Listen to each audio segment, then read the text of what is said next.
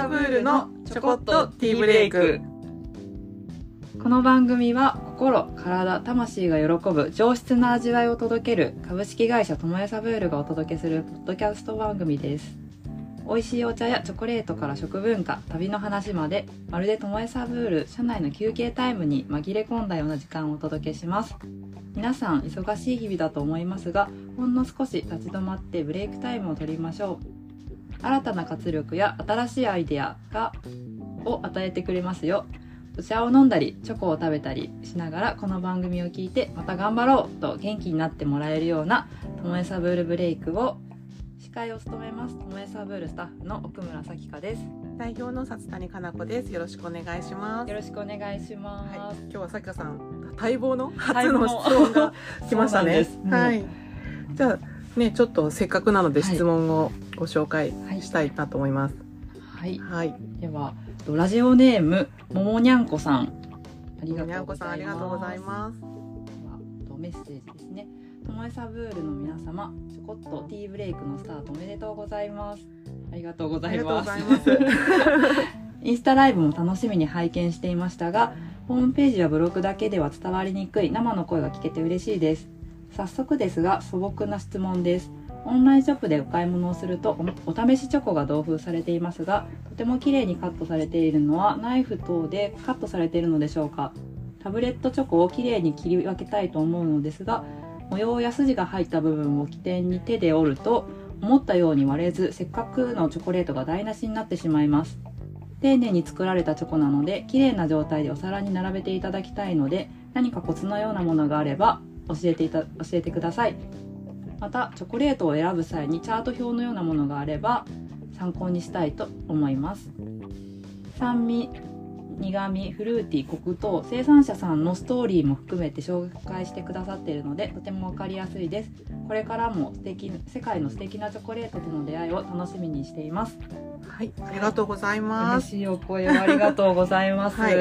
あのまあねともえサブルのオンラインショップご利用いただいた方は皆さんご存知なんですけど毎月代わりで一口サイズのチョコレートを、まあ、同封しようということを始めましてで毎月ね入れてるんですよね、そうなんです。今月一応あれですねカントゥのレーブとカシミールが入ってはい。もうもうでも終わっちゃう。終わっちゃいますね。終わっちゃう終わっちゃう。はい。あのヤギのねミルクのチョコははい。なかなか食べたことがないんじゃないとか、毎月何にするとか言いながら前選ばれてなかったチョコにしようとか言いながら決めてるんですけどね。なか挑う戦んできないなと思うものを、一枚買うのはちょっとどうかなって思いそうなものとかね、はい。選んでますけどね。はい。はい、でなんか準備してくれてるのはほぼほぼ作家さんが多いのでこのはい。切り方とか言われてるんですけど、どうですか？そうですね。これ、うん。ま、割る時のポイントとしては、うん。多分同じ板チョコに対して同じ圧がかかった方が割れやすいのかなと思うので真ん中をうん。真ん中真ん中みたいなうん。意味わかりますかね？狙って真ん中真ん中？板チョコの真ん中のセンター？を、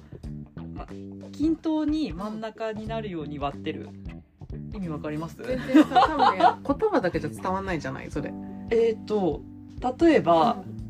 ピースがうん、うん3三はいはい。三。いろんなブロックになってるってことはいですよね。一かけらが縦9横3うん。とかの場合ですとうん。ちょっと難しいけど、まあ、偶数だったら、ぶまあ、2粒はい。2粒、4列並んでるとしたら2粒2粒のはい。間をまずカットすそうですするって意味？真ん中を狙ってうんうん。割っていくと、多分そこで端っこから割っていきがちだと思うんですけどそうするとはいはい力がうまく、ね、あの端のワンピースだけをカットしようとしたらはい絶対いけなないもんね。綺麗にいけないんで、うんうん真ん中真ん中を狙ってうん割ってます。はい。手で割ってるの？基本的には、うんあのそのモールド型に線が入っているものの場合は手で割ってます、なるほど。でたカントゥとかはちょっと綺麗なまっすぐの線は入ってないんですけど、うん。割と薄いんで割りやすい。割りやすくて、これも真ん中 真ん中を狙ってうんうんうん。折ってます、あとあれですね。皆さんどういうふうに保管されてるかわからないけどちょっと冷えすぎてると割りづらいと思うんですよね。あー確かにそうですだからねあの常温に出してチョコレート自体がそんなにカチンカチンにこう冷えて固まってるみたいな状態じゃないと割りやすいのかなって綺麗に割りやすいかなって思いますね。でなので包丁とかでもしカットするってなった時は包丁がちょっとあったかいと切りやすいし、うんね。あったちょっと包丁温めて、はい。でチョコも常温にしておくっていうのはいいかなと思うんですよね。それぐらいかな。なんか割とざなんかあの私もさっかさんも大型なんですよね。あのそんなはい。神経質じゃないから、そうなんです。意外とパチパチパチって割ってるけど、はい。その割る時にあまりなんていうのかな迷わずに割ってる気がしない、はい。なんか迷って割るとなんかちょっとああなんかそうですね。失敗するっていうか、はい。潔くパンっていった方が綺麗に割れるっていうかさ、はい。なんか思いっきりそういう、うん、思いっきりよくいった方がいいのかなっていう感じはしますよね。うん。で割り方そうですね。うん。でもそうででちょっと2粒2かけらとか、ね、小皿とかに乗せてちょっとね、添えたりしたら可愛いですよね。はい。うん、で、えーあとはチョコレートを選ぶ際にチャート表なものがあれば一応なんかトモエサブールのあのまあ店頭でおかお求めいただくときはよく聞かれるのが酸味の度合いだったりとかカカオのパーセンテージとか結構ね聞かれるのでそれはあのプライスカードにね表示するようにしてるんですよね。うん。で例えばカカオ何パーセントのミルクチョコですよとかダークチョコですよみたいな感じで書いてるので、まあそれを一つの指標というかしてもらったり。なんていうかあの味覚とかだと個人差が結構あるので、誰が食べようとも変わらないスペックっていうのかなはい。例えばその配合してるレシピは多分誰が食べようとも変わらないっていうのかな。うん。そういうものは比較的書きやすいんですよね。で、うん酸味の度合いとかってその人の酸を感じる力とかが個人差がすごくあったりして、うんなのでこれをすごく酸っぱいって感じる人とこれはそんなに酸っぱくないっていう人が同じものでもあるのでうん。結構ちょっとね難しいのでまあトモエサブルの中ではこうですよみたいな一つのまあ目安と思ってもらってうん。それを食べた時にそこに書いてるのより例えば酸っぱいなって思った場合はちょっと酸控えめのものを買ってもらうとか、ちょっとご自身のその指標になる酸味の度合いとかとトモエサプルで表記しているものが必ずしも一致はしてないと思うんですけどそれをどれか一つのチョコを買った時に食べ比べてもらってあのどうかなっていうのを見ていただくっていうのはいいかもしれないなと思います。うんあと食べ続けていくと結構自分のあれが変わっていってるんですよね実は。確かに変わってくるかもしれないです、そう。なので昔はそのの酸っぱいと思ったものが今はもう心地よいし美味しいしみたいなかこととかあるんで、ちょっとその自分の味覚も変わっていくっていうのも一つ思っていただけるとい。いのかななんて思うんですけれど、うん。うん。ですね。でもまあストーリーもね、はいなるべく紹介したいし生産者の人の顔も見てもらいたいし、そういう感じであの紹介できることはどんどん紹介していくのでぜひあのご覧いただけたらなと思います。これあの質問嬉しいですね。はいすごい嬉しかったですね メールが届いた瞬間 やったーみたいな。なのであのこ聞いてくださってる方もいろいろご質問いただけたらと思います。なんかねあのツイッッターとか。あとインスタグラムの DM とかで個人的になんかメッセージでなんかいろいろ聞かれたりとかあるんですけど多分ね忙しすぎてその メッセージを見る時間もないかったりするし、はい。だから気づいたらすごい時間が経ってたりとかあとなんか返事を見たけど後でまあ返事をしようと思ってそのままちょっと流しちゃったりと流忘れちゃって流してしまったりとかする可能性が高いのであのできれば質問に関してはこちらの方に送っていただけたら非常にありがたいなと思います。Google フォームの方あそうですね。Google フォームで送っていただいて、でそしたらもしかするとその方一人にから質問を受けてその方に個人的に質問のお返しをするのもいいんですけど同じことをなんかまあぐねまあ、疑問に思ってる人もいるかなと思うので、いその皆さんに回答した方がより助かる。私もそれ疑問に思ってたみたいな人がいらっしゃるかもしれないのでより有益かなって思ってるのではい。ぜひそうしていただけたらなと思っております。はいはい。じゃあ、今日はですね、もうすぐ、あの、12月1日から、あの、まあ、百貨店の早いところでは、あの、バレンタインの発売がオンラインでもうご予約がスタートしたりとかしますし、弊社でも、不安チョコレートをはじめ、もう販売可能になっている商品とかは、販売をスタートするっていうところ、オンラインですけどね、はい。していくっていうことで、あの、毎年、そのテーマを決めて、チョコレートを通して皆さんにいろんなメッセージをトモエサブールとして伝えようとしてるんですけど、2022年は開校というテーマで、あの、お伝えしてたんですけれど、今年は、あの、また違うテーマで、あの、お伝えしようと思っていたので、はいその、ま、まずは、その商品の説明、ご案内もしたいんですけど、まずそのテーマについて少しお話をしたいなと思いますので、本編の方でお聞きください。それではどうぞ。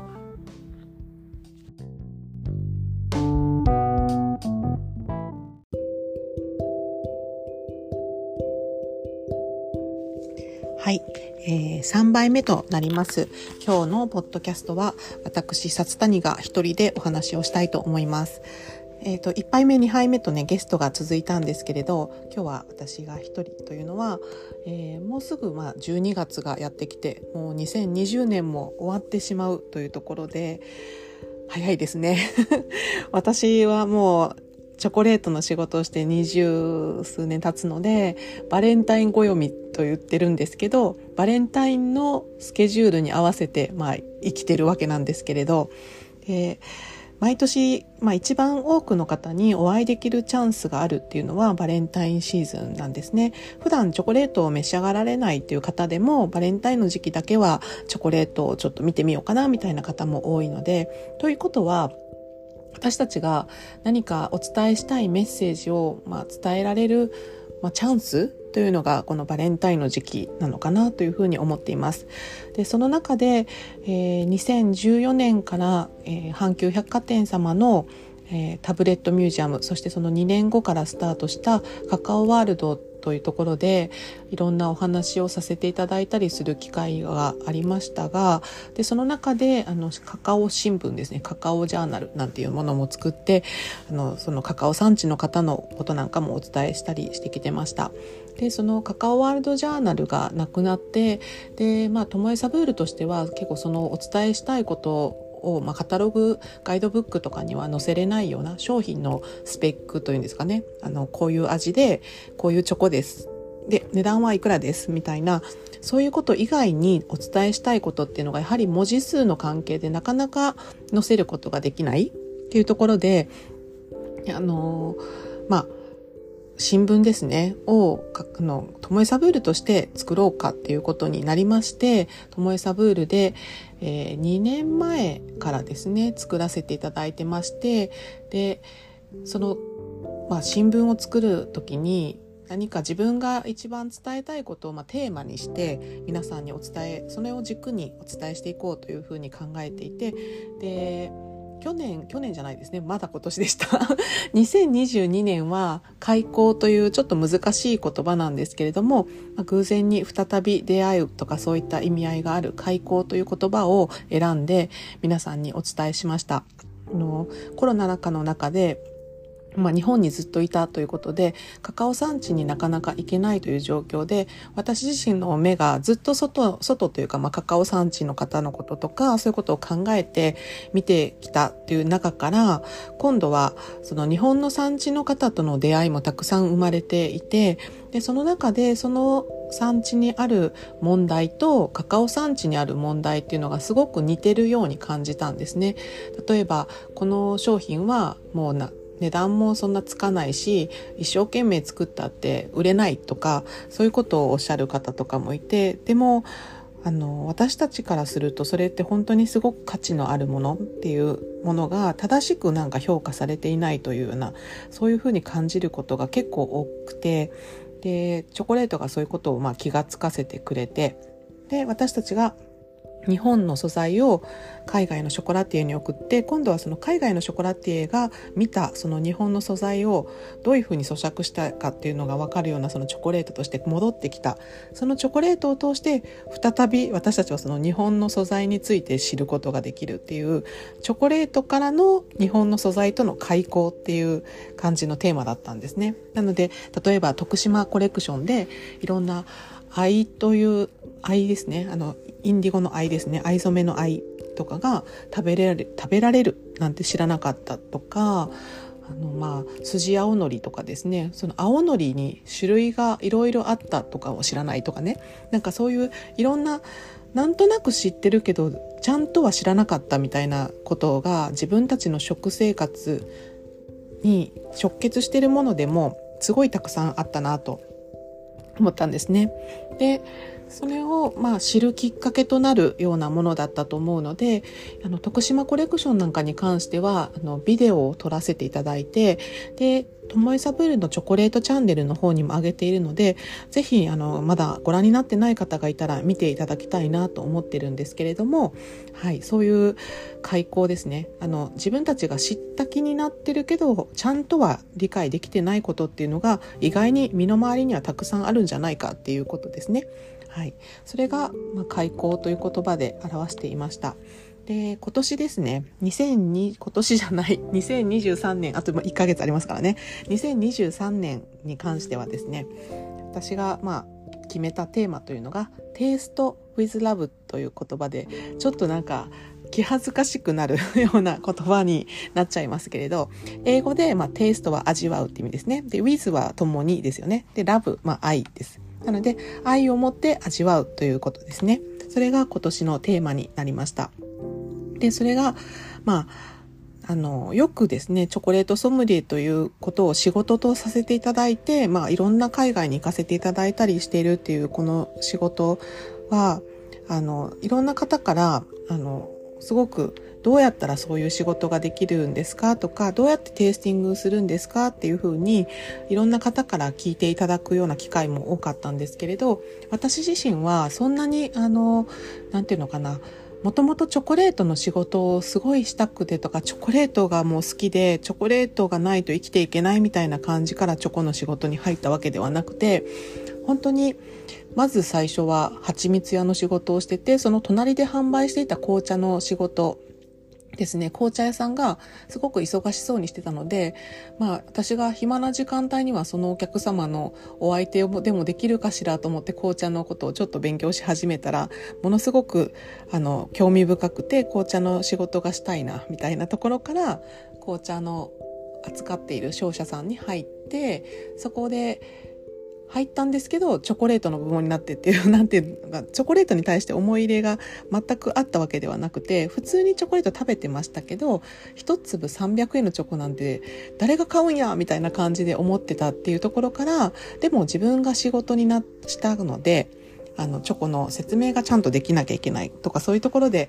あのチョコレートの世界へ入っていったっていう経緯でいるんですけれどね。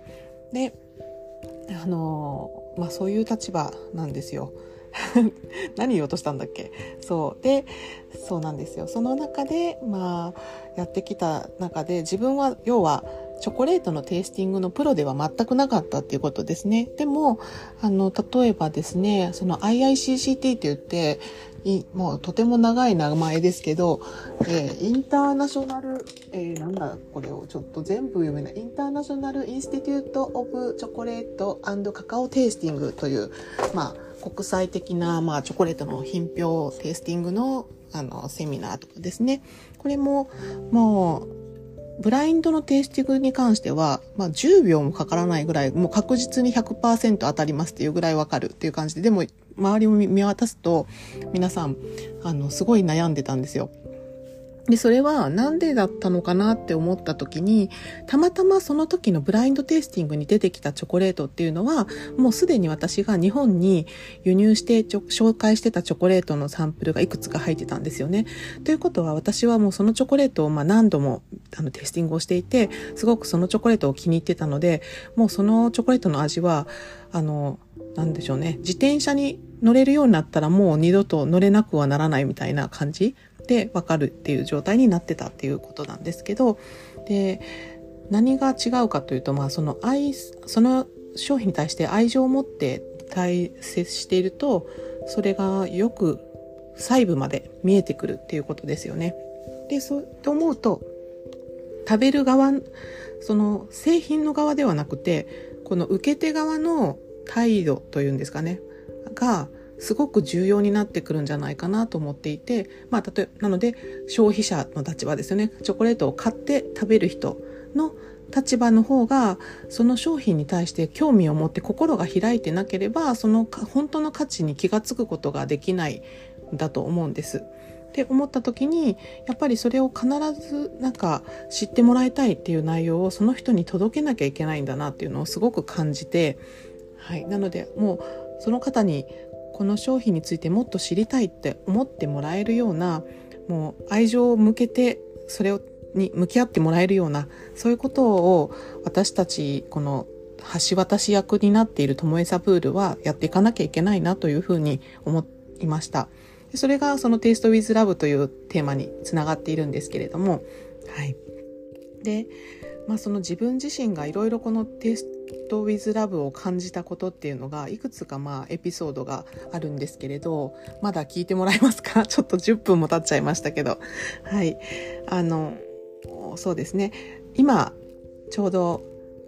熊本のお茶の梶原さんのお茶を使った、まあ、紅風紀を使ったチョコレートですね、をフォッサチョコレートというシンガポールのビントゥーバーチョコレートブランドに作っていただいてるんですけれども、実は、あの、お茶のあの、梶原さんのお茶を知ったのは、2019年ぐらいですかね、あの、ティーコーディネーターの大塚和子さんがワノカティというあのお茶をされてるんですけど、もともと京都にお住まいで、時々私があのチョコレートのイベントをしていたら、チョコレートもお好きということで、あの私のイベントにもご参加してくださってたんですけれども、ご実家のある、まあ、水俣の方に移住されて、で、そこの水俣の紅茶ですね、和紅茶日本の紅茶ですね。それをもっと PR していこうということで、4人の生産者の方のお茶を、まあ、四天王という名前でご紹介されていて、で、ご自身でも、あの、ブレンドされたお茶を作られていて、ぜひ飲んでみてくださいっていうふうにおっしゃってくださって、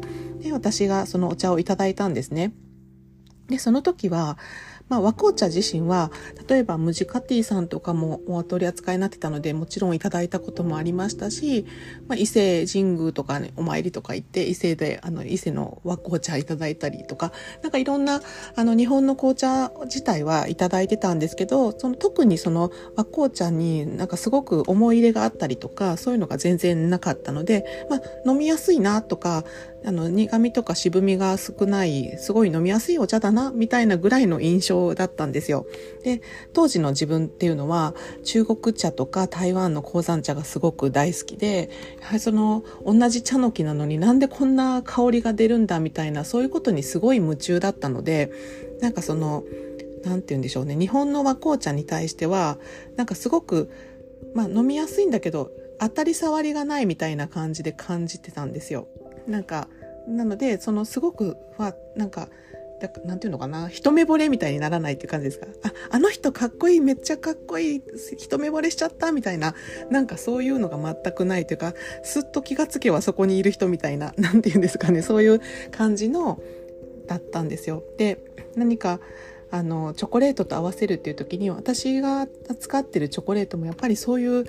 なんだこのカカオの香りはっていう、その今までに食べたことないカカオの香りがするみたいな、その驚きとか喜びっていうのがあって、なんか夢中でそのカカオの風味を探して、こんなチョコレート、こんなチョコレートみたいな感じで皆さんに紹介をしていた時期だったので、なんかお茶に対してもやっぱりそういう、もう本当にわかりやすくきらめくような香りのあるチョコ、お茶ですね、が良かったと思ってたんですね。で、その後、あの、熊本の方ですごい集中豪雨があって水害があり、あの、梶原さんのところのお茶農園のところで土砂崩れがあって、で、ど、まあその、なんとかお茶を買って、あの、協力したいというふうに和子さんが呼びかけていらっしゃったことが Facebook の方であって、でそれで、それをたまたままあ見読んでで私もその和紅茶の話のことはそのまま忘れていたんですけどあ何かできることないかなって思った時にフォッサチョコレートのことが浮かんで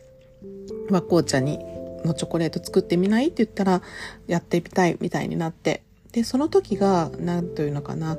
あの自分がもう一度その和紅茶に出会った時になったんですけどそれでフォサチョコレートが作ってくれてフォサチョコレート2年続けて例えば紅風紀のチョコレートを作ってくれたんですけどその1年目と2年目ではカカオを変えていて1年目はタンザニアのカカオに合わせていて2年目はペルーのユカヤリというところのカカオに合わせてくれてたんですね。でそのあの味わいを真摯に向き合ってフォッサチョコレートがこのお茶にこれが合うっていうふうに考えてきた答えっていうものに私はまあすごく感動してその風味の良さにすごくし、まあ、気がつかされたというかそうですねなんてこの独特の美味しいこの香りがあるんだみたいなことにすごく気がついたんですね。なんとね今年は2022年はあのお茶の梶原さんがお茶の賞も受賞を見事にされていて本当に素晴らしいなと思うんです、えっと、その最高賞ですね。っていうのも取られているということで世界で一番のお茶に選ばれた紅風紀の夏摘みというお茶が今年次のあのセットにも出てくるんですけどね。はい。いや本当にすごいなと思って。でその時にかんなんかその時とか今回すごくしみじみと思ったのがあの和子さんはもう水俣に戻って水俣という地元に対する愛情もあってよりその本当の魅力に気がついてたので一生懸命 PR されてたと思うんですけど私自身はその時点では水俣のお茶に対してあまり思い入れがなかったからその和子さんの情熱ほどまでにその紅茶の魅力に気が付くことができなかったんだなっていうことをすごく実感したんですね。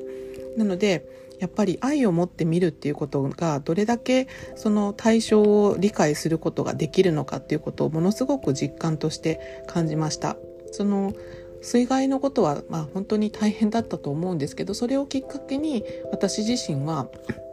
やっぱり梶原さんのお茶のに対する思い入れというかそういったものもできあのやっぱり自分ごとっていうんですかねそういう風になったんですよね。なのでよりその美味しさに気が付くことができるようになったしそのあこの味この味みたいなことをですねが感じられるようになっていややっぱりテイストウィズラブはすごく重要だなっていう風に感じました。ということで皆さんにもそんな風にあの愛を持ってそのチョコレートを見たいと思ってもらえるようなものをどんどん紹介していきたいなというふうに思っています。でまあこのね飽食の時代と呼ばれている今っていうのはやっぱり日々食材を買うことにも苦労をしないしあのいつでも買えるってどこかで思ってると思うしあの毎日大量に並んでいるいろんな食材とかお惣菜とか見てるとどれだけのものがま廃棄されてるんだろうかとかそういうことも感じてしまうし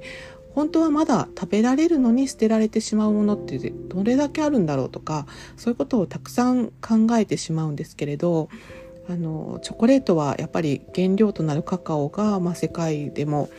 いろんなそういう温暖化の影響を受けている場所であったりとかいわゆる貧困国と呼ばれるような場所であることが多いのでそういった環境問題とかを考えさせられる一つのメッセージをまあ伝えてくれるような食べ物でもあると思うんですね。あのまあ、どうしても弊社で扱ってるチョコレートっていうのは海外の方が作っているのでその航空飛行機に乗せて持ってくるっていう環境の負荷は多少かかってると思うんですよ。でもそれを超えてあまりあるメッセージをそのチョコレートが伝えてくれていると思うので私たちはそれを関心を持つきっかけを与えてくれるのがチョコレートなんじゃないかなというふうに思うんですね。結局関心がないとそのテイストウィズラブじゃないけど何も気がつかない。地球の裏側のことは見えないからなかったことではないっていうところででも知らないとその子に気づくことさえできないというところで私たちがそういう海外からやってくるチョコレートがあることによってその世界中にある問題点に気がついたりとか自分自身の行動を変えていくことができるっていうことに導いてくれるようなものなんじゃないかなっていうふうに思うんですね。やっぱりカカオは神様の食べ物なんじゃないかなというふうに思います。なのでいろんなものを愛を持って見ると想像力を働かせるとかそういうことは本当に大事だなということ思いを込めてテイストウィズラブとしました。で皆さんに愛を持って見ていただけるように私たちも努力をして皆さんに知っていただけるようにいろいろな発信をしていきたいと思っていますのでぜひあの聞いていただけたり、まあ、例えばインスタライブだったりそういったものもご覧いただいたりあのセミナーとかいろんなこともやりますのでそういったのにご参加いただいたりしていただけたら嬉しいなと思います。はい、今日は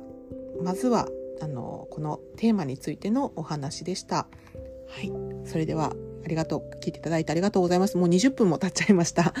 はい。また、あの、今回実際に紹介していくチョコレートっていうのは、インスタライブなんかでも紹介していこうと思いますので、ぜひ楽しみにお待ちになってください。ありがとうございます。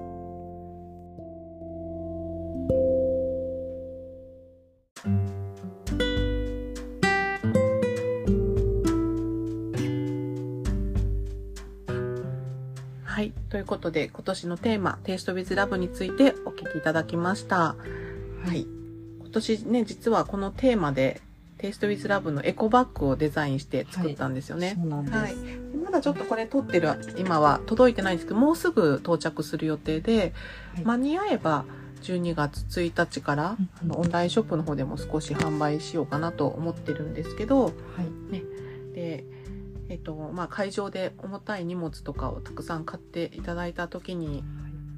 使ってもらえたらなと思ってます、今までねちょっとちっちゃなあそうです、ね、のロゴのビニール袋しかなかったので、うんはい、ね、たくさん、まあ、なかなかたくさんは入らなかったので。あの町がないんでね、はい、なんかあと高さがないのでフリースホルムとか入れる時にどうしようみたいになってて、はい、でもショッピングバッグをなんかなかなか作ることができなくてで、まあ、せっかく作るならちょっとエコバッグにしたら繰り返し使えるし昔あの周年記念のノベルティで使、うんうんはい、作ったやつを今もすごい大事に使ってくださってる方が結構いらっしゃるので、はい、皆さんあのお使いいただけるかななんて思ってます。はい、はい、ということで、まあ、その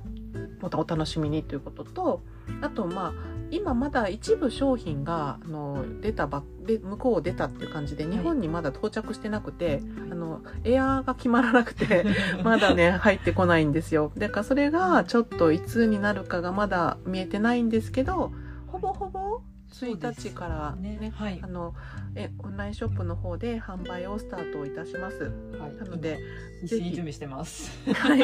そうなんです。私たちも常に白目なんでね、今で準備するので、あのぜひ見ていただけたらなと思います。で、新作もすごい多いので、はい、それぞれ紹介をねしていきたいなと思うんですけど、到底ちょっとね1日までに全部を紹介するのは難しそうで、はい、ちょっとずつ紹介していこうと思います。で、インスタグラムのあのともえサブールアカウント、あのショップのアカウントはではなくて、ともえサブールだけのアカウントの方ですね。の方で新作を順番に、今、ちょうど不安チョコレートの新作は紹介したところなんですけど、はい、なので、また順番に紹介していきます。なので、ぜひそちらもチェックしていただいて、で、商品が見えた方がいいかなと思うので、またインスタライブもできる限りやっていこうと思うので、はい、またそちらもチェックしていただけたら嬉しいです。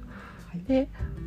12月1日からはカカオストア様ですね、と、あと、あの、新農生活様ですね、アベノハルカスの10階ですね。で、風安チョコレートのポップアップというかが始まるのであのそちらの方にもぜひお越しいただけたらなと思うんですけど、はい、1日と2日はあの私もアベノハルカスさんの方に少しだけお伺いする予定にしてて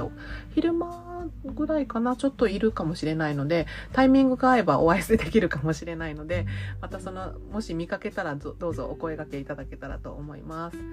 はい、ということでまだまだちょっとね締め切りに追われてるんで 仕事に戻りましょうかね。はい、はい、この番組は すごい急に入っちゃったはい、大丈夫ですよ。はい、はい、この番組は毎週月曜日、ともえサブルのティーブレイク時間午後4時に配信する予定にしています。最新情報はインスタグラム、Twitter、オンラインショップブログなどで発信しているのでフォローチェックお願いします概要欄にリンクを貼っております皆さんの質問などにお答えしていきたいと思いますのでインスタインスタグラムはともえサブールショップというピンクのロゴのアイコンのアカウントの DM か Google フォームにてお送りください。はい、ありがとうございます。じゃあ、さきかさん仕事に戻りましょうか。はい、はい、じゃあ今週もチョコレートとお茶を片手にティーブレイクを取って頑張っていきましょう。ではまた来週。さようなら。Bye.